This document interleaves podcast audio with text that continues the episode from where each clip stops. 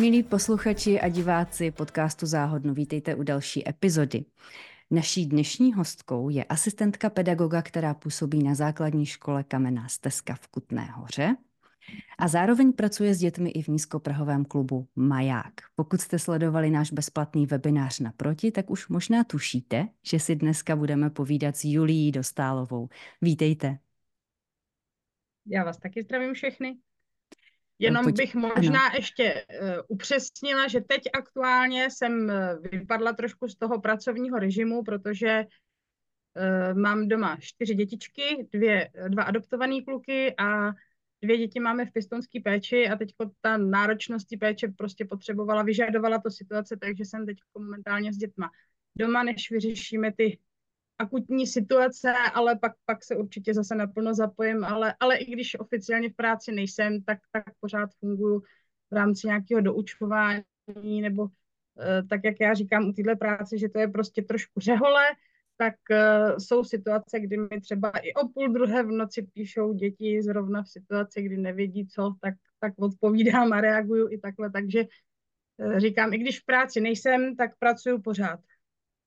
To možná pro nás lajky je super vhled v tom, že ta vaše služba um, nemá úplně, nebo nemývá úplně podobu, uh, nevím, od 8 eh, do 6 a pak padla, uh, že to je trošičku jiná práce nebo profese, než, uh, než s těma píchačkama. Jo, určitě já osobně to tak vnímám, že u téhle práce prostě člověk nemůže si říct 8 hodin odpracováno padla, ale mně se ta práce s dětmi prolíná opravdu každodenním životem a celým životem, takže to beru spíš jako poslání a myslím si, že to je i to, co ty děti třeba dokáže přivést k tomu, že získávají tu jistotu toho bezpečí, že vlastně ten kontakt není jenom omezený na nějaký prostředí, ale je to prostě kontinuální vztah, který se vyvíjí dlouhodobě a to si myslím, že je pro ty děti to důležitý. Mm-hmm.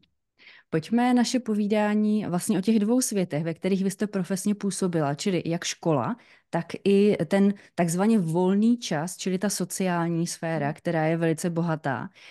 Um, tak uh, pojďme přiblížit třeba spíše Pojďme přiblížit ten nízkoprach, protože to mi přijde, že pro řadu našich posluchačů může být méně známé prostředí než třeba ta škola. Eh, třeba si ten nízkoprach neumí úplně představit, co všechno se tam děje, pro koho to je, jak to tam vypadá. Tak pojďme ten svět eh, přiblížit. Tak uh, o nízkoprahu úplně asi, co, co bych chtěla říct, je to, je to vlastně takový klub pro děti, Eh, základní, co je asi eh, dobrý vědět, že vlastně zřizování nízkopravých eh, zařízení je i v souvislosti teda se zákonem o sociálních službách, takže je to regulárně sociální služba, která se nabízí těm dětem. A když bych to měla popsat úplně nejjednodušší, jedná se vlastně o klub takový, kam může to dítě docházet, ale s tím, že to prostředí a bezpečnost toho prostředí je nějakým způsobem koordinovaná buď sociálním pracovníkem nebo pracovníkem v sociálních službách. A e, děti tam můžou docházet e, na základě jakýkoliv potřeby. To, ta nízkoprahovost znamená to, že to dítě nemusí překročit žádný vysoký práh pro to, aby do toho klubu mohlo docházet. Není to spoplatněný, může docházet do toho klubu úplně anonymně, a ve své podstatě může tam přijít s nějakým konkrétním cílem, s nějakou pomocí, kterou má, ale zároveň ten vstup do toho klubu může být i bez toho cíle, s tím, že ten cíl se třeba může objevit v průběhu toho docházení do toho klubu. Mm-hmm. Já si pamatuju, eh, když jsem byla na střední škole, že jsme jednou eh, s několika kamarády do Nízkoprahu eh, chodili v rámci nějaké pomoci třeba s některými aktivitami nebo s programem pro děti a že jsme byli překvapeni, jak ten Nízkoprah je v podstatě opravdu otevřený všem dětem, které chtějí do něj chodit. Že to není tak, že by tam třeba jedničkáři měli vstup zapovězen nebo že by si tam vůbec nemohli najít něco pro sebe.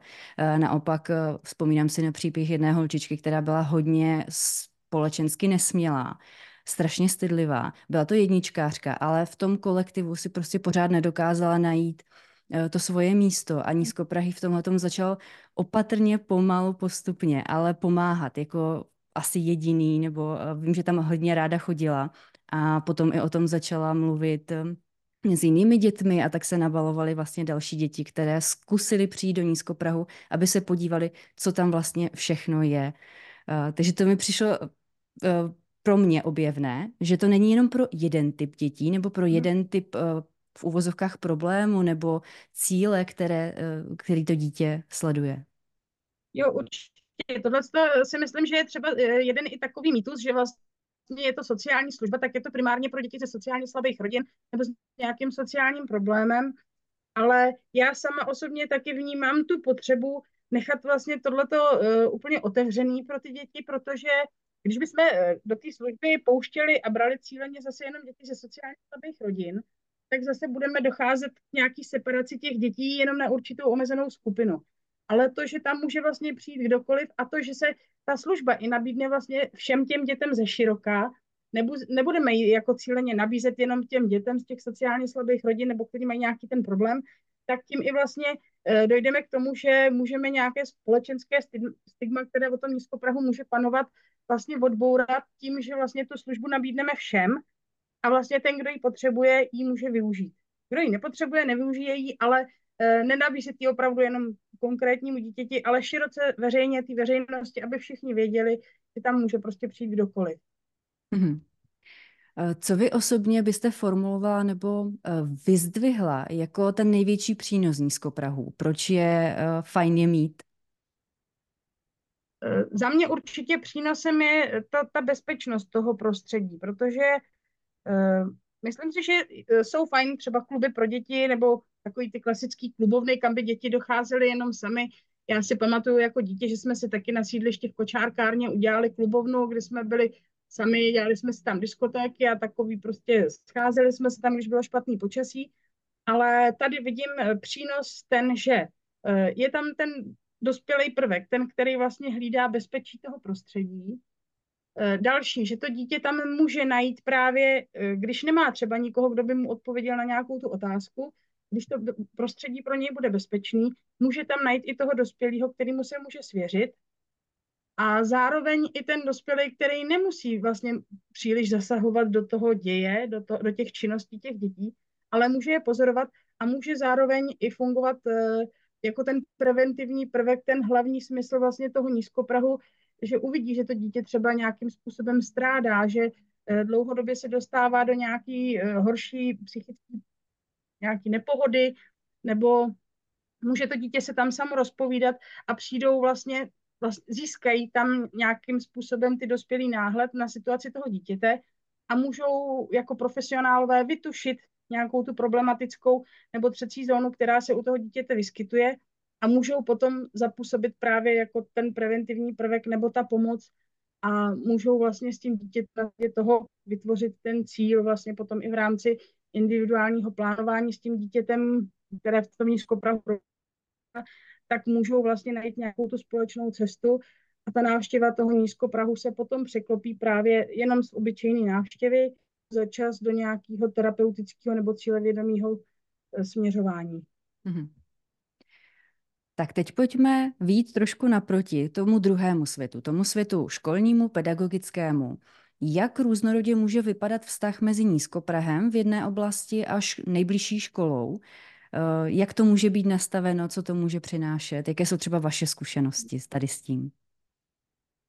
V tomhle bodě ta moje zkušenost je uh, asi jako výjimečná v tom, že jsem vlastně zároveň uh, pracovala pro obě dvě tyhle ty prostředí a to si myslím, že mi pomohlo uh, hodně se dostat do toho jak by, jak by ta eh, vlastně spolupráce a ta koordinace mohla vypadat a co všechno vlastně ještě jako jsou tam, jaký jsou možnosti u toho nízkoprahu a zároveň i u té školy a jak si můžou být navzájem nápomocní.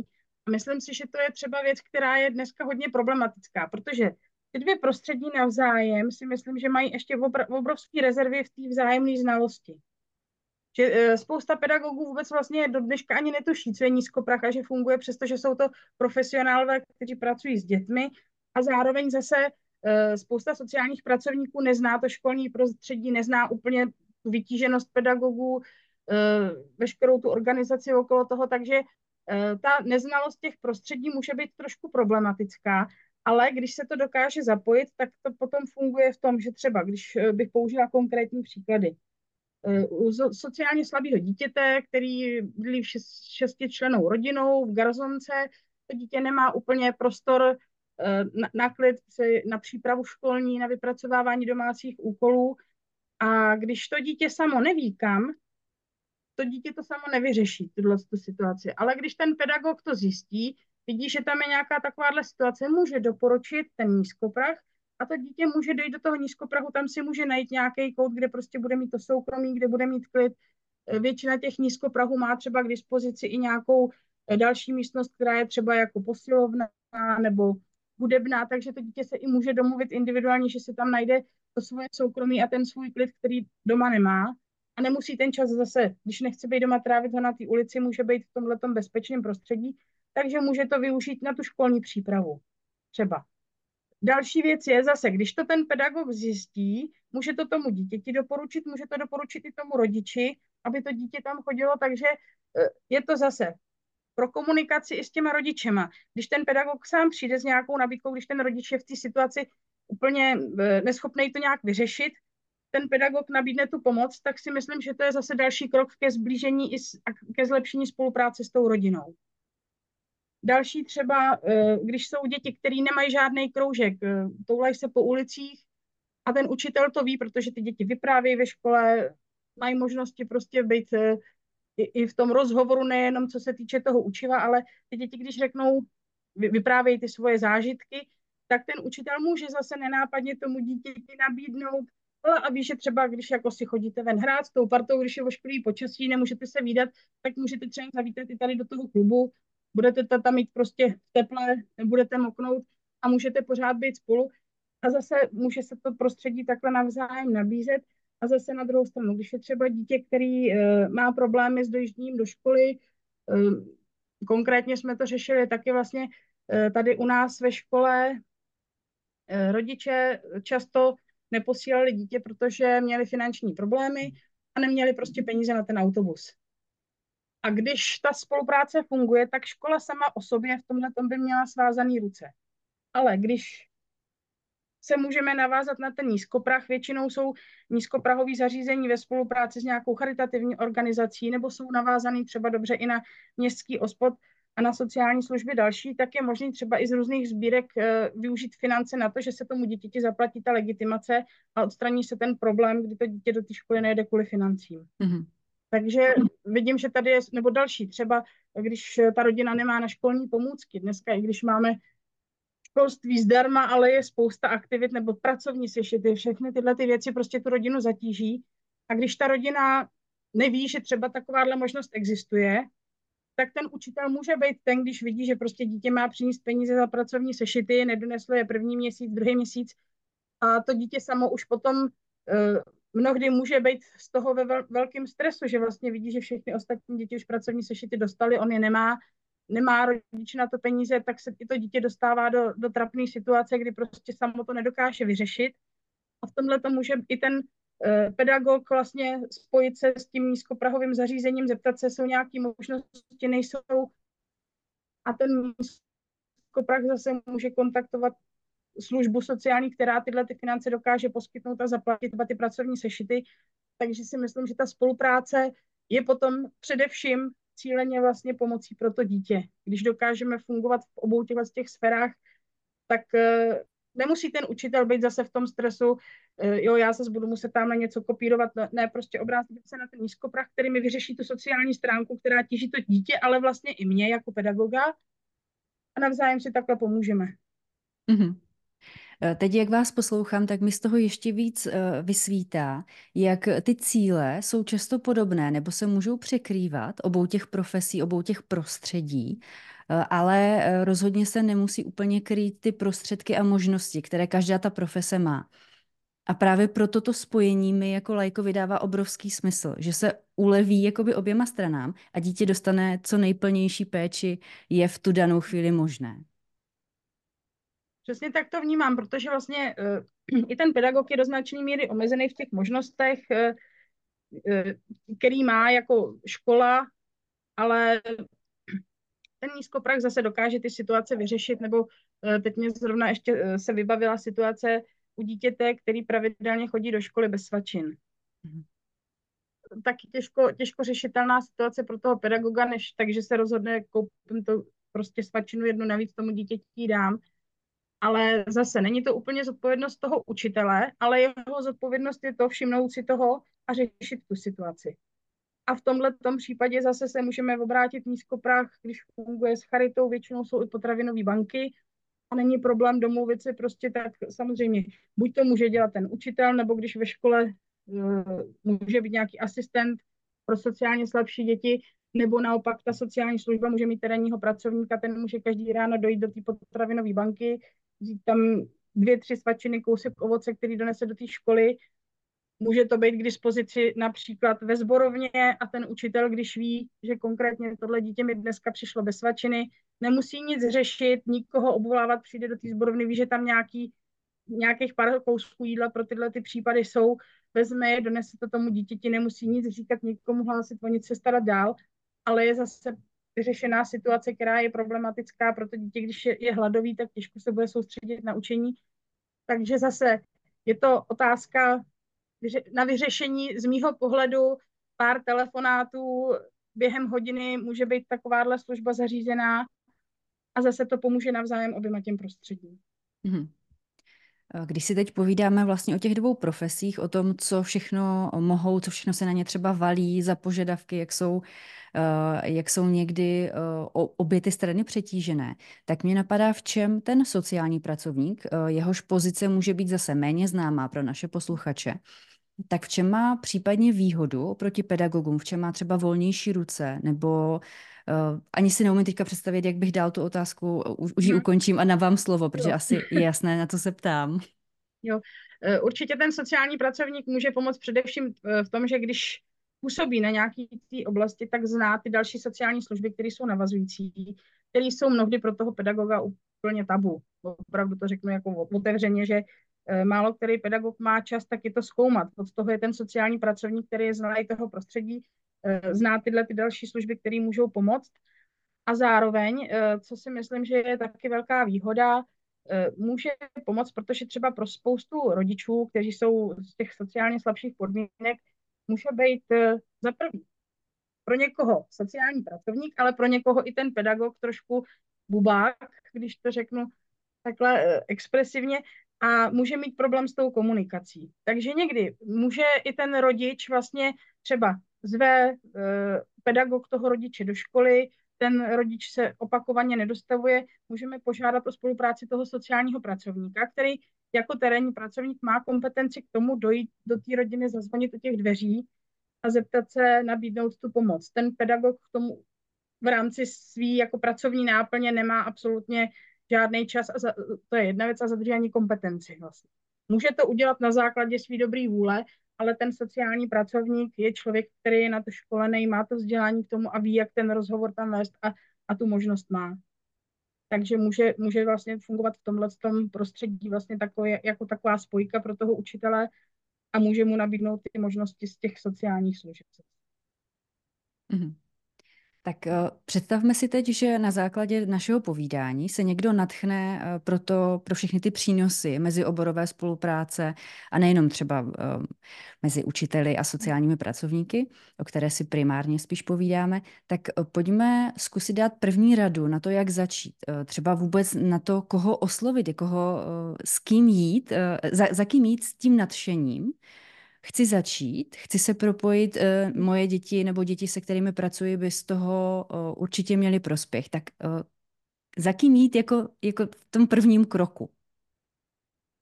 V prvním kroku, pokud se bude jednat o pedagogického pracovníka, tak myslím si, že není vůbec od věci, když by to řešil ředitel školy ze své pozice. Na naší škole musím říct, že paní ředitelka je opravdu výjimečný člověk a Eh, ten správný člověk na svém místě, protože je opravdu otevřená a nakloněná eh, všemu, co je ve prospěch dětí. Takže když eh, by to i ředitel domluvil, je to úplně ideální, protože zase může zaškolit a, a udělat osvětu všem ostatním pedagogům. kdy naváže teda spolupráci s Nízkoprahem, osloví je a lidi z Nízkoprahu můžou přijít do školy, připravit nějaký krátký program pro děti, můžou přijít udělat jenom krátkou besedu.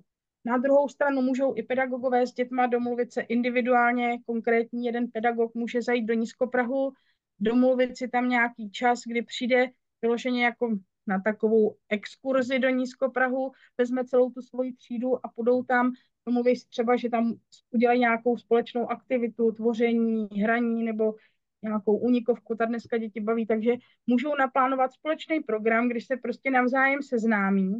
Stejně tak může tam mít i sám ten pedagog do toho nízkoprahu, popovídat si o tom, jaký jsou ty možnosti ještě dřív, než tam půjde samozřejmě s tou třídou.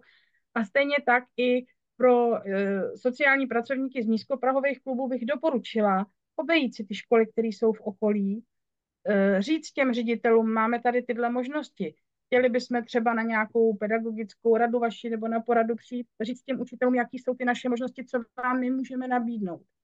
Protože, jak říkám, myslím si, že e, velký problém je, je právě neznalost těch dvou prostředí, takže určitě první krok by bylo to navázat tu spolupráci Eh, s kýmkoliv z těch zaměstnanců ze školy nebo z Nízkoprahu eh, začít o tom mluvit a, a prostě pustit to mezi ty svý kolegy, aby viděli, jaký jsou ty přínosy, nechat ty lidi přijít do toho prostředí. Když ty sociální pracovníci se budou v té škole vyskytovat, děti je občas uvidí na chodbě nebo přijdou tam potom na tu návštěvu, stane se to pro ně ten sociální pracovník taky známou osobou, která nebude uh, úplně cizí pro ně, takže zase je to plus ke ztrátě nějakého ostychu přijít do toho nízkoprahu. E, zase, co tam může hrát trošku v neprospěch, je to, že e, služby v nízkoprahovém zařízení jsou, nebo je možné poskytovat i anonymně. Kdy vlastně to dítě tam může docházet a my vůbec nemusíme znát jeho jméno, nemusíme vědět, na jakou školu chodí. A někomu třeba to může být, e, nebo může se zdát problematický, že najednou, jo, teď někdo z Nízkoprahu přišel do školy a teď se to tady dozvědí, že tam chodí chodím a může to třeba být nějaký problém, ale myslím, že se to dá právě odstranit tím, když tam dovedeme celý ten kolektiv, celou tu třídu, aby viděli, že to je prostředí, který vlastně, eh, když se dozvědí, jo, hele, tamhle ten chodí do Nízkoprahu, eh, taky jsme zažili situaci, kdy si děti v Nízkoprahu mezi sebou nadávali, ty jsi Nízkopraháč a využívali to jako eh, něco hanlivého, přitom vlastně jako oba dva byli v tom samém prostředí. Ale tím, že tam ty děti přijdou, tak uvidí, že to, že to je naprosto běžná klubovna, kde si můžou zahrát fotbálek, někde kulečník, můžou si sednout k počítači, zahrát si tam nějaký hry nebo prostě společenský hry, knížku, nebo tam můžou jenom tak posedět, někde třeba jak k dispozici nízkou Prahu i posilovná nebo hudebná, takže můžou tam třeba chodit i hudebně nadaný děti, které nemají možnosti, můžou si tam zahrát na ten hudební nástroj, seznámit se tam s ním. Takže myslím si, že Eh, ty nízkoprahové kluby jsou dneska tak jako, mají tak široké možnosti pro to dítě, že je možný tam najít tu seberealizaci téměř pro každé dítě. Mm-hmm. Já se teď vrátím k tomu, jak jste opět zmiňovala to, eh, tu neznalost eh, toho jiného prostředí z hlediska pedagogů nízkoprahového nebo toho sociálního světa no. a naopak. Proč si dva profesionálové, kteří oba pracují s dětmi, mohou nerozumět v některých věcech. Je to čistě o té neznalosti toho prostředí, nebo tam hrají roli i trošku jiné věci? Eh, určitě si myslím, že tam je víc eh, faktorů, který můžou způsobovat problémy. Eh, jedním z nich je určitě taky zachovávání mlčenlivosti. Jak pro učitele, tak pro sociálního pracovníka může být někdy prostě problém překročit to, zároveň taky vlastně GDPR máme, takže e, někdy může být problematický prostě říct si, kde vlastně končí ta moje kompetence, kam až já můžu zasa- zajít. A to může dělat ten problém, že vlastně ne- neznáme navzájem ty svoje kompetence. Ten učitel, že si říká, můžu já ještě vlastně jako tam jít, říct tohleto, nebo nemůžu. A to si myslím, že se dá dobře, tenhle ten problém se dá dobře odbourat tím, že když vím, že to dítě patří do nějakého kolektivu, tak já zkusím přiblížit ten druhý kolektiv tomu jednomu. A, a tam si právě myslím, že zafungovalo to uh, vzájemné propojení v tom, že se ty dva, dvě prostředí poznají a můžeme vlastně si říct, hele, mám tady dítě, který prostě má problém, nemá si kde dělat domácí úkoly. A teď jak já to udělám? Mám říct, řešit to s rodičema, Eh, ne, můžu jít do Nízkoprahu a si, tak my si uděláme se třídou v rámci třídnické hodiny návštěvu Nízkoprahu, eh, zajdu si tam a domluvím se s těma sociálníma pracovníkama a poprosím je, jestli by mohli vyzdvihnout tu možnost, že to dítě tam může přijít, eh, má vlastně možnost i využít tam třeba nějakou formu doučování. A poprosím je, helejte se, mám v kolektivu dítě, který prostě má problémy, nemá si kde dělat domácí úkoly, nemá dobrou školní přípravu, nemá nikoho, kdo by mu s tím pomohl můžete vyzdvihnout tu možnost, že tady tahle ta možnost u vás je a zdůraznit to tak, aby prostě to dítě jako vědělo, že opravdu může si tam přijít, může si tam sednout, může si tam ten domácí úkol vypracovat. Když si nebude vědět rady, je tady dospělý člověk, který mu s tím pomůže. Hmm. Takže tohle to si myslím, že v rámci toho, že vlastně to za obalem jakoby do toho kolektivního propojení, tak můžu odbourat tu Eh, problematiku toho nějakého GDPR nebo prostě mlčenlivosti, kdy to prostě použiju paušálně na celou tu skupinu. Mm-hmm. Pojďme teď ke konkrétním věcem, které podle vašich zkušeností v rámci téhle spolupráce fungují. Co se vám osvědčilo eh, jako propojovák mezi těma dvěma světy, eh, školním a sociálním, kde to dítě je uprostřed a potřebuje tu péči? Mm-hmm. Myslím si, že je, je určitě funkční to uh, mluvit o těch prostředích navzájem. Aby ty děti věděli, že to vlastně pro nás není tabu, že my o tom dokážeme mluvit normálně, s nadhledem, s, s nějakým pozitivním náhledem na celou tu situaci, že si řekneme, no do Nízkoprahu chodí jenom sociálové nebo něco takového, to prostě by v okamžiku absolutně dehonestovalo tu druhou stranu. Takže um, obě dvě ty strany, aby navzájem o sobě vlastně mluvili pozitivně a ukazovali ten pozitivní přístup k věci. To si myslím, že je to nejdůležitější, aby jsme věděli, že o tom dokážeme mluvit, dokážeme to pozitivně nabídnout a dokážeme vyzdvihnout ty pozitiva vzájemně. Mm-hmm. Teď mě ještě napadlo, eh, jestli fungují, už jste zmínila nějaké mýty nebo předsudky na začátku povídání eh, na obou těch stranách, eh, třeba ze stylu, teď fabuluju absolutně, pedagog si může myslet, co mi oni můžou nabídnout, já prostě mám všechno, co potřebuji, jenom potřebuji víc času nebo jsem jako zahlcený, ale oni mi přece nemůžou pomoct s ničím, co já potřebuju. A třeba naopak. Fungují tam tady tyhle ty představy? Jo, určitě.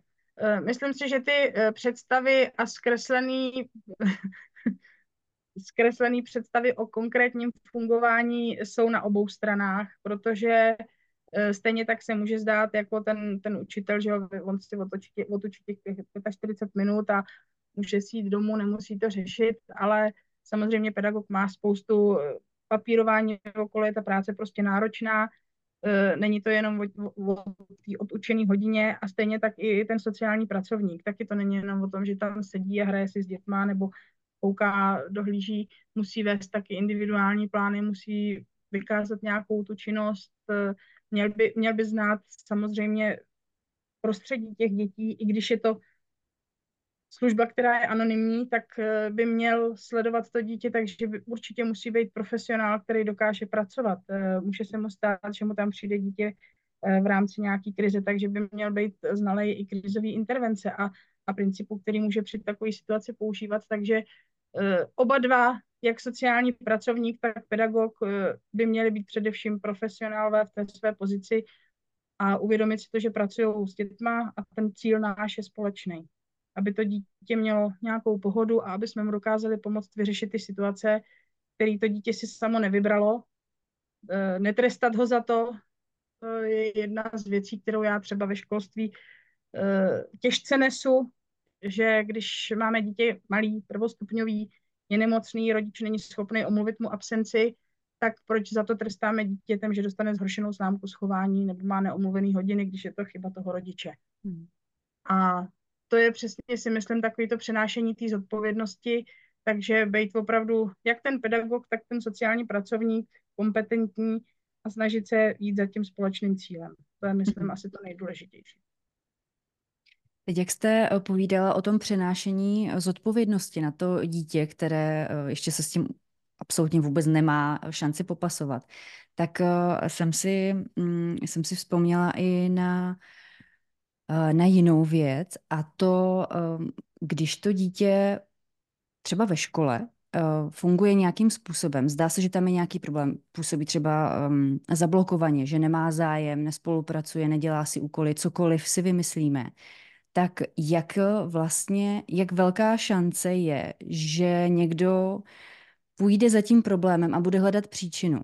Eh, z vlastní zkušenosti, když si vzpomenu na některé, na, na svoje zkušenosti ze školy, tak eh, za tím problémem se moc nešlo a prostě se řešila, řešil ten projev, eh, ať už zhoršenou známkou, poznámkou, nebo tím, že se nad dítětem zlomí s tím, že no, když nemá zájem, tak já prostě nemám čas se mu věnovat. Mám tady dalších 29 dětí, které zájem mají, takže se to dítě jakoby odsune prostě stranou z té pozornosti. A teď popisuju nějaký jeden příklad, vůbec neříkám, že to bylo plošně, že to je moje hlavní zkušenost, ale vybavila jsem si to. Eh, jak se třeba na tohle to díváte vy? Eh, musím říct, že mnohdy i velice dobrý pedagog, který dokáže fungovat v škole, může mít problémy s tím takovouhle situaci vyřešit. Dneska ta situace není úplně lehká, eh, nejenom díky inkluzi, spoustě cizojazyčných dětí, nebo dětí s odlišným mateřským jazykem, je těch eh, požadavků, které jsou kladeny na ty pedagogy opravdu eh, veliký množství. A může být opravdu těžký takovouhle situaci ještě řešit, protože samozřejmě je to něco, v čem ten pedagog úplně nemusí se cítit dobře, nemusí vlastně proto být kompetentní, nemusí znát všechny ty mechanismy, ale určitě by mělo dojít k tomu, že ten učitel, když sám neví, měl by mít k dispozici ve škole speciálního pedagoga, metodika prevence, kohokoliv, komu tuhle situaci říct eh, a, a nebát se hlavně říct, prostě já v této situaci vlastně nevím. Takže si myslím, že to, že to, že to vlastně někdo neřeší, může být za prvý to, že to řešit nechce, ale za druhý může tam být i nějaký problém, eh, který se tam vyskytuje. Ale zase ve většině těch tříd eh, dneska už máme, že jo, pedagoga, máme tam asistenty pedagoga, ve škole jsou, jsou dneska už se objevují i psychologové, třeba u nás eh, na škole vlastně máme tým duševního zdraví, kde vlastně je, je ten pedagog přímo v té škole. Tak ten učitel může i poprosit o tuhle spolupráci, nebo eh, když to řeknu by nehezky, přehodit tu svoji zodpovědnost na někoho, kdo je kompetentnější. A myslím si, že to je v rámci práce s dětma by tohle mělo být samozřejmostí, i když to dneska úplně není jednoduchý, a dovedu si představit situace, které se vyskytují samozřejmě spousta vesnických škol, malých, kde tyhle ty možnosti nemají, e, jako jsou ve městě. A paradoxně vlastně si říkám, že nízkoprahy většinou máme ve větších městech, kde jsou k dispozici nějaký kroužky, hřiště. A když to vezmu zase z pohledu e, třeba naší obce, která je maličká, e, tak tady by se nízkoprach užil úplně všema deseti, protože ty děti tady nemají ty možnosti okamžiku, kdy to dítě je takhle potom na vesnici, tak je úplně odříznutý od toho světa, toho města, těžko bude dojíždět eh, do Nízkoprahu, do města, takže si myslím, že tohle, eh, tak, nebo systém eh, nízkoprahových zařízení by měl být z mýho pohledu rozšířený až tak dalece. Troufám si říct i tak, tam, kde je škola, mělo by být nízkoprahový zařízení, aby bylo dostupné těm všem dětem i na těch vesnicích, i když tam je to značně problematický, ale minimálně by mohla fungovat nějaká klubovna, která bude cíleně pro ty děti připravená, tak aby ty děti měly vždycky možnost najít někde, aby, se, aby jsme tu záchytnou síť pro ty děti prostě rozšířili natolik, že ty děti budou mít možnosti té pomoci uh, mnohem dostupnější, než, než mají mnohdy teď v této situaci. Mm-hmm. Když se vrátíme k těm dvěma profesionálům, k těm dvěma profesím, o kterých jsme si eh, průběžně povídali, tak eh, třeba i v projektu naproti nebo v tom programu, eh, kde jsme zaměřeni na to, abychom je spojovali právě u těch dětí, ať už v letních školách nebo ve volnočasovkách, tak eh, k jakým víme, že prostě ne vždycky to probíhá úplně tak, jak si naplánujeme, bezproblémově, hned všechno se daří, tak jak jsme chtěli. Mm. Čili k jakým komplikacím z vašich zkušeností může docházet, co může brzdit eh, navazování nebo už průběh té spolupráce a čím se teda nenechat odradit? Eh, určitě může, může být problém v první řadě právě dostat ty pedagogy do toho nízkoprahového zařízení, a myslím si, že když by právě fungovala ta osvěta během toho roku, tak pak třeba ty letní školy můžou být mnohem úspěšnější ještě. A u toho, u té letní školy, tam je, si myslím, strašně důležitý ten, ten prvek toho, že i když třeba nám něco nevíde tak, jak si představujeme, tak v okamžiku, tu chvíli, jít do toho s tím, že prostě vím, že tam něco prostě neklapne a neházet hned flintu do šita nebo nebyt z toho zklamaný, ale říct si to i s těma dětma. Být prostě opravdový i v tuhle tu chvíli a říct si, hele, jako jo, v pohodě, prostě nám to nevyšlo, ale tak není, není nic lepšího, když prostě se něco takového stane, řekněte nám to, třeba vám se tohle nelíbí, ten, uh, tahle aktivita nebyla úplně jako fajn, ne, nebavila nás, ale to je super, protože my víme, že vás to nebavilo, tak my už ji prostě příště nepoužijeme. My vymyslíme něco jiného, ale je hrozně důležité to, že vy nám to řeknete, protože my s tím pak můžeme něco udělat. A stejně tak eh, je to nejenom v té komunikaci s těma dětma, ale i mezi těma dospělejma. Eh, je, je to něco nového, co se musí prostě sformovat a všechny ty chyby jsou od toho, aby jsme se na nich naučili, tak jako to říkáme těm dětem ve škole, tak chybama se člověk učí, tak i v tomhle projektu si myslím, že ty chyby jsou prostě potřeba, protože bez nich ho nedokážeme dovést k lepšímu cíli. Mm-hmm. Mně se na tom osobně i líbí to, že uh, dospěláci jsou prezentovaní jako lidé, kteří taky dělají chyby, ale zároveň je to prezentováno jako, uh, že tou chybou uh, ta situace nemusí skončit, naopak, že uh, nakonec může skončit mnohem lépe, než kdyby proběhla zcela tak, jak byla naplánovaná, protože jsme se víc naučili, uh, zjistili jsme, že zvládneme tu situaci vyřešit, tak uh, že je to k prospěchu všech, což mi přijde strašně cené. Mm-hmm. Jo, a já si myslím, že uh, obrovsky uh, cená záležitost je i ta nechat do toho ty děti prostě proniknout a nechat je společně plánovat. Protože ta letní školy uh, se věnuje i tomu, že sama teda jsem vedla příměstský tábory, kde mám samozřejmě nějaký nástřel programu, něco předpřipraveného, ale velice dobře funguje to, že první den se sejdeme a řekneme si, děti přijdou samozřejmě nadšený, co budeme dělat, co budeme dělat a já jim řeknu, no to je na vás. A necháme je vlastně říct si, jako, co chtějí nebo nechtějí.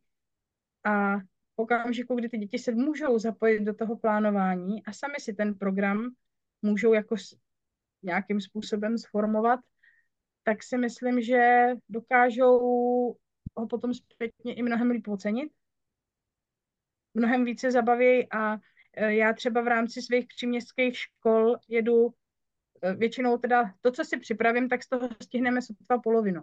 Protože v okamžiku, kdy ty děti se baví a nechtějí od toho odejít, tak je u toho prostě nechám. Takže když mám nějakou aktivitu naplánovanou na hodinu, tak se nám mnohdy stane, že nám vystačí na celý den, takže pokračujeme v té aktivitě.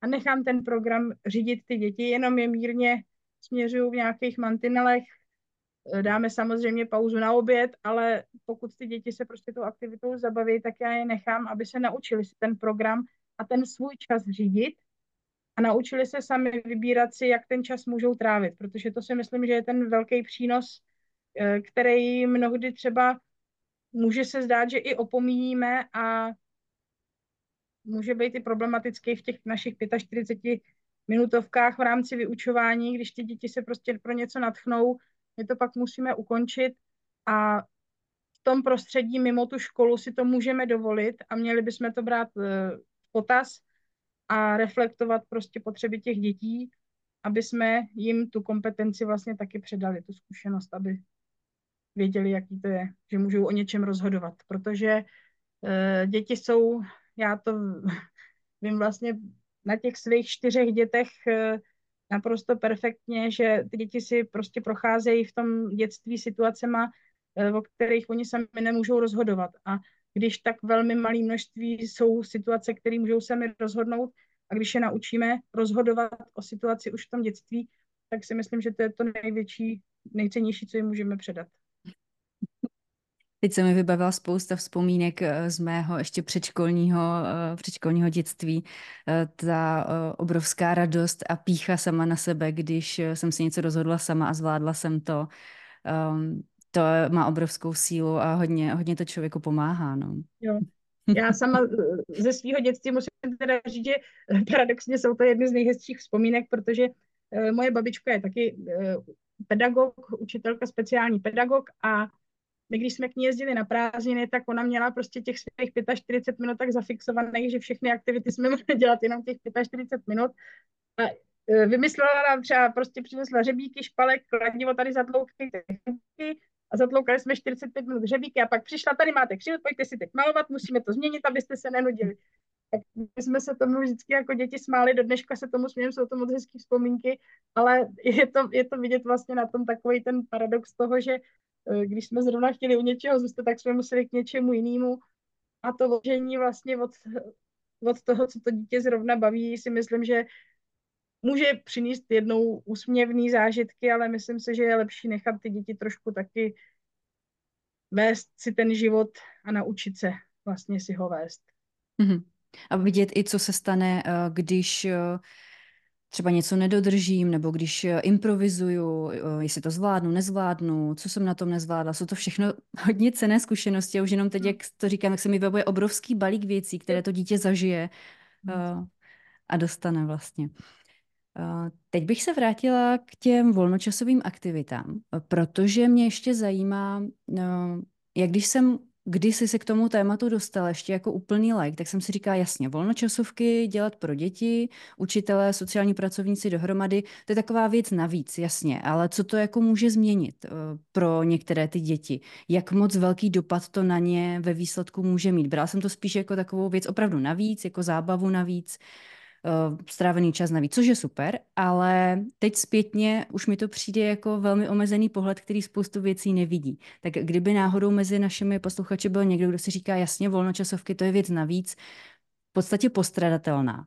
Tak z vašich zkušeností, co um, volnočasová aktivita, která je uh, třeba opravdu provozovaná s učitelem, je tam učitel, dítě a sociální pracovník. Všichni dohromady dělají tu volnočasovku. Co to může přinést eh, ve výsledku tomu dítěti, s čím to může pomoct? Hmm. Jaké jsou ty zkušenosti? Eh, když, když bych tuhle situaci nahlídla vlastně pohledem uh, všech těch členů, tak musím říct, že pro všechny společně je určitě to, že najdou k sobě cestu blíž. Navzájem mají lepší možnosti se poznat. Když budeme fungovat jenom v rámci školy nebo jenom v rámci nízkoprahu, tak uh, určitě nezažijeme takové situace, jako když jsou tam všichni tyhle ty tři aktéři dohromady. A pro toho pedagoga může začít nahlížet na to dítě úplně jiným, jiným způsobem, protože to dítě se jinak chová ve škole a jinak se chová v nízkoprahovém klubu nebo v rámci volnočasové aktivity. Takže ten učitel může vidět to dítě v jiné situaci a najednou zjistí, že to dítě může fungovat úplně jinak takže může si najít uh, lepší cestu k tomu dítěti a k té spolupráci s ním.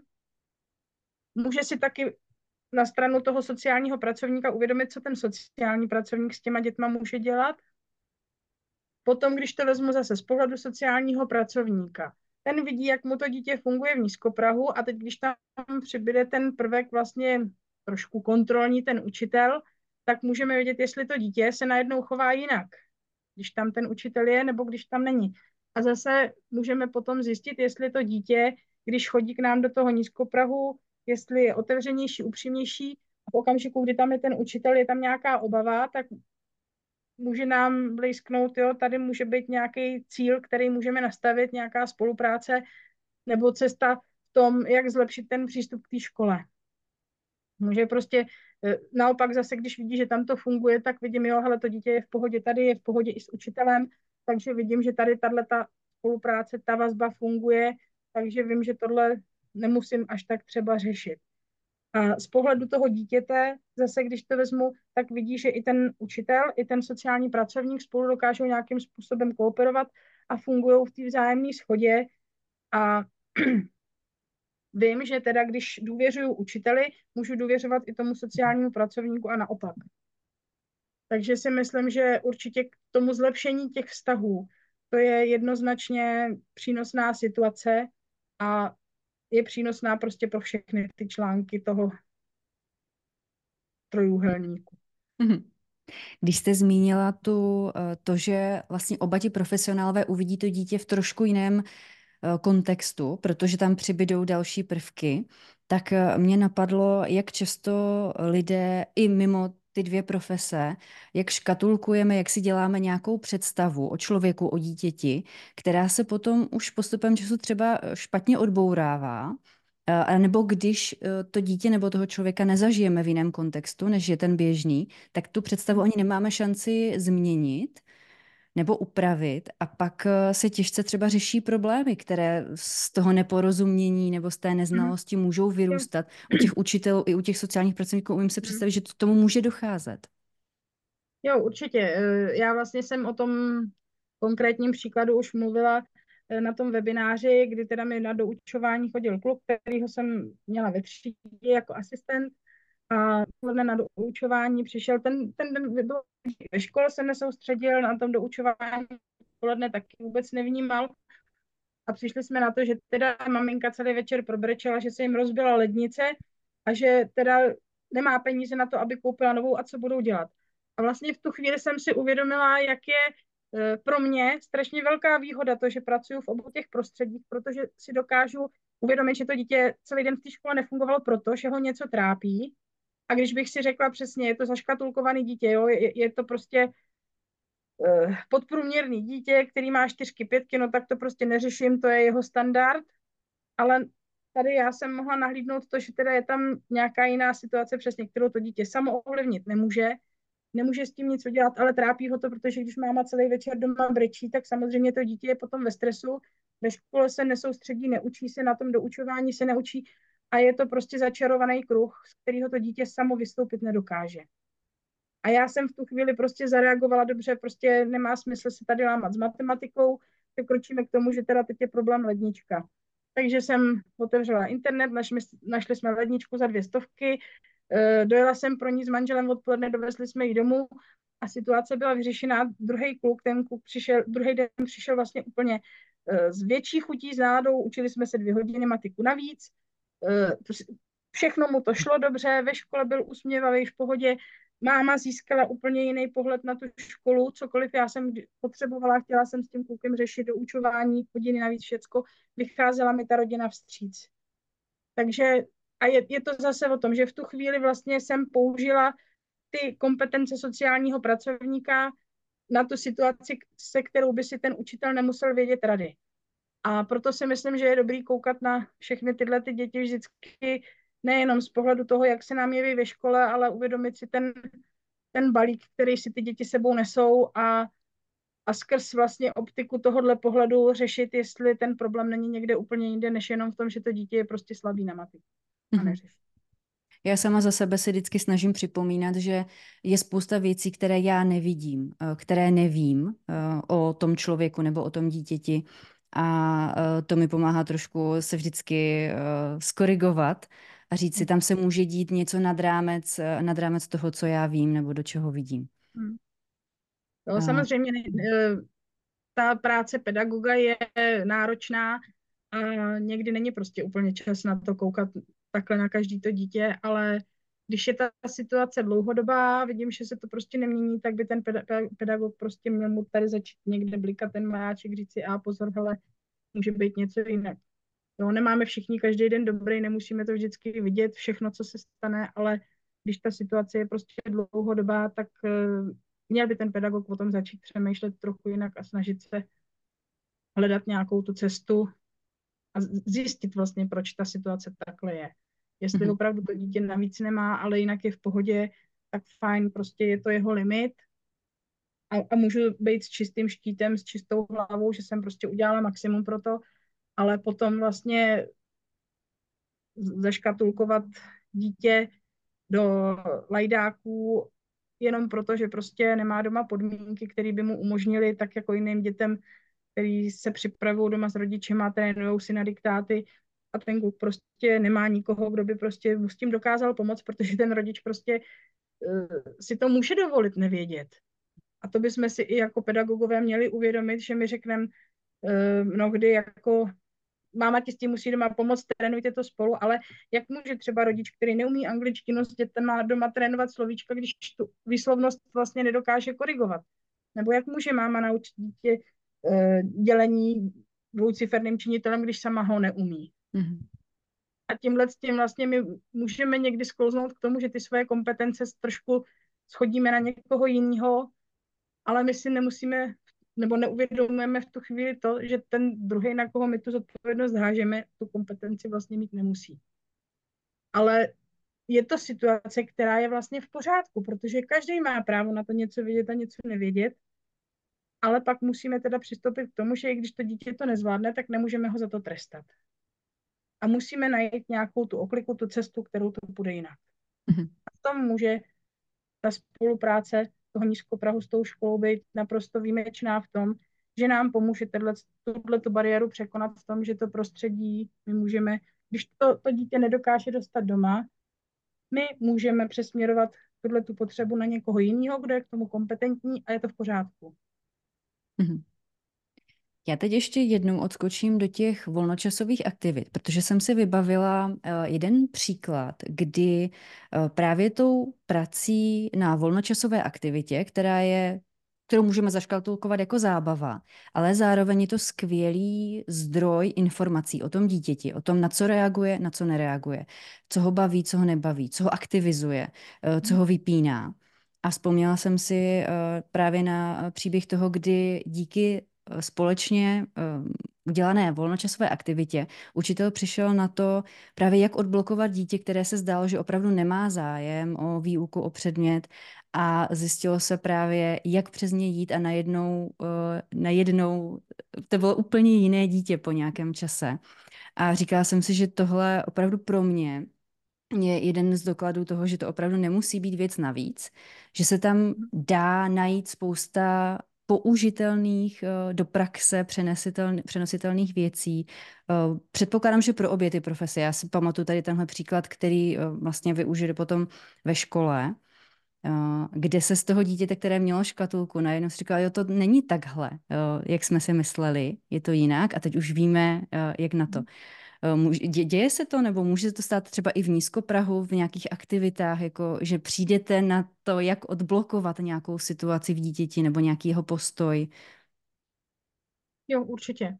Eh, já si myslím, že jsou třeba i situace, kdy to dítě samozáměrně může eh, zatajovat nějakou svoji schopnost nebo neschopnost a tahle situace, když ji vlastně ukáže na povrch, tak dokáže, za prvý nám to dítě ukázat v tom jiným pokusu. A zároveň, když si k němu najdeme tu cestu, tak, tak je to určitě super. A hlavně si myslím, že každý takovýhle krok, který se nám podaří, tak eh, dokáže být obrovská motivace jak pro toho pedagoga, tak pro toho sociálního pracovníka. Takže určitě se to děje, myslím si, že by se to mohlo dít ještě víc, ale eh, jako díky bohu za každý takovýhle střípek, který se podaří, protože ta motivace prostě si myslím je pro nás pro lidi důležitá a, a když se děje, tak je to fajn. Mě to zpětně vždycky vrací k tomu, jak eh, když jsem ještě neměla vůbec uh, o všech těchto tématech ani potuchu, jak jsem uh, vůbec nedokázala docenit plný potenciál a dosah toho, když dva profesionálové, kteří dělají s jedníma dětma, najdou cestu ke spolupráci a jak najednou všechno může jít rychleji, jak se může člověku ulevit. A teď zpětně už to nedokážu nevidět. Uh, a spoustu těch příběhů už si nedokážu nevybavovat, protože uh, to má obrovskou sílu pro mě osobně. Jo. A myslím si, že každý takovýhle okamžik, který se podaří, tak opravdu dokáže nám přesně jako zpětně, když potom člověk je, je to teda pak taková trošku možná i deformace povoláním, když já se pak pohybuju mezi těma dětma třeba i na táboře, kde nám přijde prostě 80 dětí na turnus, tak pak je to takový, jako když člověk ty děti pozoruje, tak už si říká, jo, co by tam jako mohlo být, nemohlo. A, a je to prostě, ale zase, nutí mě to k tomu být, eh, chtít být lepší a chtít to vidět. Mhm. A to si myslím, že je dobře, že prostě budeme ty oči mít otevřený a budeme se snažit to, to hledat, pak to můžeme s nás nacházet a myslím si, že nás to může samozřejmě, nejenom, že je to prospěšný pro to dítě, ale i pro náš osobní rozvoj. Mm-hmm. Já teď trošku odskočím k jednomu rozhovoru, který jsem před pár dny eh, poslouchala a týkal se duševního zdraví dětí a mladých lidí v dnešní době. A tam padlo, že jejich problémy zachytáváme strašlivě pozdě a že to působí spoustu dalších problémů pro všechny, řeší se to hůř. Tak mě napadlo, jestli i tyhle ty díry uh, nemůžou uh, pomoci vyřešit lépe navázané spolupráce mezi profesní, uh, protože mě z toho vyvstává, že dítě potřebuje péči a to, že nezachytáváme, to, že má nějaký problém, ukazuje na nějaké díry v té péči okolo. Hm. To je určitě věc, já si říkám, že v dnešní době máme poměrně široký spektrum těch funkcí anebo těch možností, které můžeme využít. Ale zásadní problém je v tom, že nejsou schopni se propojit a koordinovat společně. A to je si myslím velký problém, protože opravdu, když, když si vezmeme, jak jsme se posunuli v tom, v těch možnostech, které pro ty děti máme dneska už, když to řeknu, jo, když opravdu přijde sociálně slabý dítě, který je nadaný na fotbal, ve škole si toho všimnu, přijde mi do Prahu, nedělá nic jiného, než si tam kope s myčudou a vidím, že prostě to je nadaný dítě, který by potřeboval se v tomhle směřovat a potřebovalo by se vést touhletou cestou, protože to je to, co ho baví. Kope si do toho míče ve škole, kope si do, do něj i v tom volném čase, ale nemůže se rozvíjet dál, tak eh, můžu se obrátit na nějakou organizaci, která dneska třeba prostě přispívá na ty kroužky a můžu to dítě posunout na úplně jiný místo. Ale v okamžiku zase, když to nevím a, a prostě budu ve škole koukat jenom jako, e, že i o přestávkách chce do všeho kopat, budu mu za to nadávat, no tak zase chybí nám tam to napojení a když tu síť prostě dokážeme propojit, dokážeme si tohle uvědomit na všech těch pozicích u toho dítěte, že tohle je ta jeho cesta, ale ono samo si ji nedokáže zvědomit, tak e, nám to dítě přesně prostě propadne dolů a propadne nám ve všem ostatním. A potom jsou to děti, které ve škole zlobějí. Eh, vím konkrétně, teď mluvím vlastně i o konkrétním dítěti, který prostě eh, je to kluk šikovný na matiku, ale prostě ve škole zlobí, protože má spoustu energie, kterou by chtěl věnovat fotbalu, ale když to nejde, tak co potom má to dítě dělat? No, takže si myslím, že eh, každá odchylka v tom běžném normálu, která se nám vyskytne, může být Eh, vlastně na podkladu něčeho, co to dítě trápí a to bychom si měli uvědomit a měli bychom tohleto řešit, takže bychom měli ty, ty mechanismy, které máme, kterých už je prostě dneska opravdu hodně.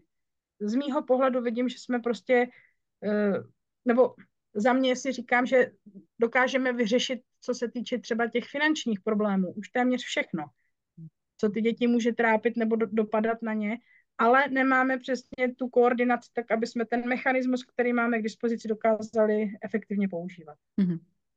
Co by podle vás mohlo pomoci, abychom to dokázali lépe, abychom tu koordinaci zvládali a tu péči dodali rychleji, efektivněji hmm. dětem? Především ta osvěta mezi těma odborníkama, aby věděli a nebáli se použít uh, tu spolupráci s někým dalším.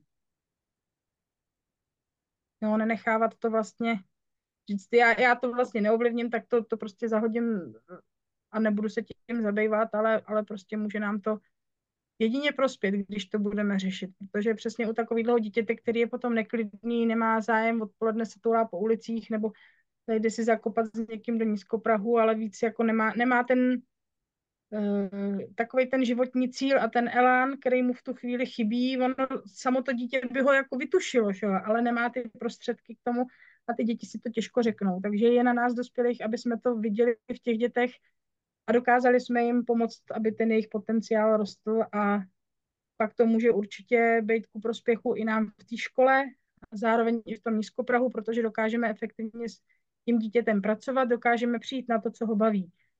Tam jediný, co si říkám, že může být prostě potom problém v nějaký té mlčenlivosti nebo uh, co se týče těch informací, že samozřejmě máme prostě nastavený nějaký pravidla, které nemůžeme překročit, ale zase všechny ty akce, které se budou dít společně, můžou dojít k tomu, přijdeme do Nízkoprahu, popovídáme si tam, jo, tenhle kluk je šikovný na tělocviku, na fotbal, nebyly by nějaké možnosti tady, tam v tu chvíli nemusím se bát toho, že vlastně, nebo můžu i to dítě samotný, jako oslovit, zeptat se ho, co ho baví a zeptat se toho pedagoga, hele, jde mu to i ve škole, to přeci nepřekračuje žádný uh, mantinely nějakého GDPR, nebo tu chvíli je tam i to dítě, můžeme si o tom promluvit.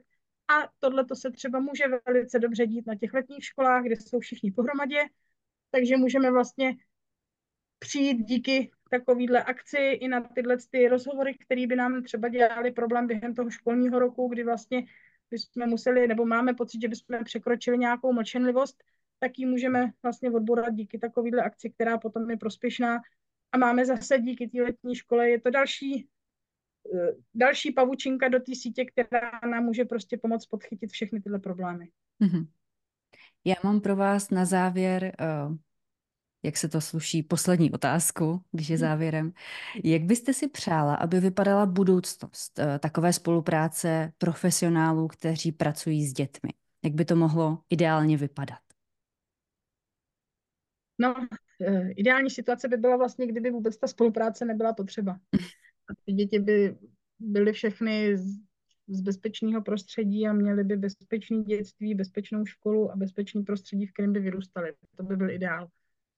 Ale ten víme, že není, takže je na nás, na dospělých, aby jsme se snažili tomu ideálu co nejvíc přiblížit a aby jsme se snažili udělat tu síť záchytnou co nejhustší a podpořit ty děti, protože děti jsou naše budoucnost, tak když budou oni růst, tak rosteme i my. Mm-hmm. Já vám moc děkuji za vaše povídání uh, pro podcast a přeju vám hodně štěstí doma, v práci, ať se vám moc dobře daří. Děkuji. Taky děkuji. Děkuji, že jste doposlouchali nebo dokoukali až sem. Pokud se vám naše práce líbí, můžete ji podpořit na darujme.cz. Určitě se mrkněte na náš web hvcm.cz, kde najdete kompletní nabídku kurzů hodnotového vzdělávání. A teď už se těším na viděnou nebo naslyšenou u dalších podcastů.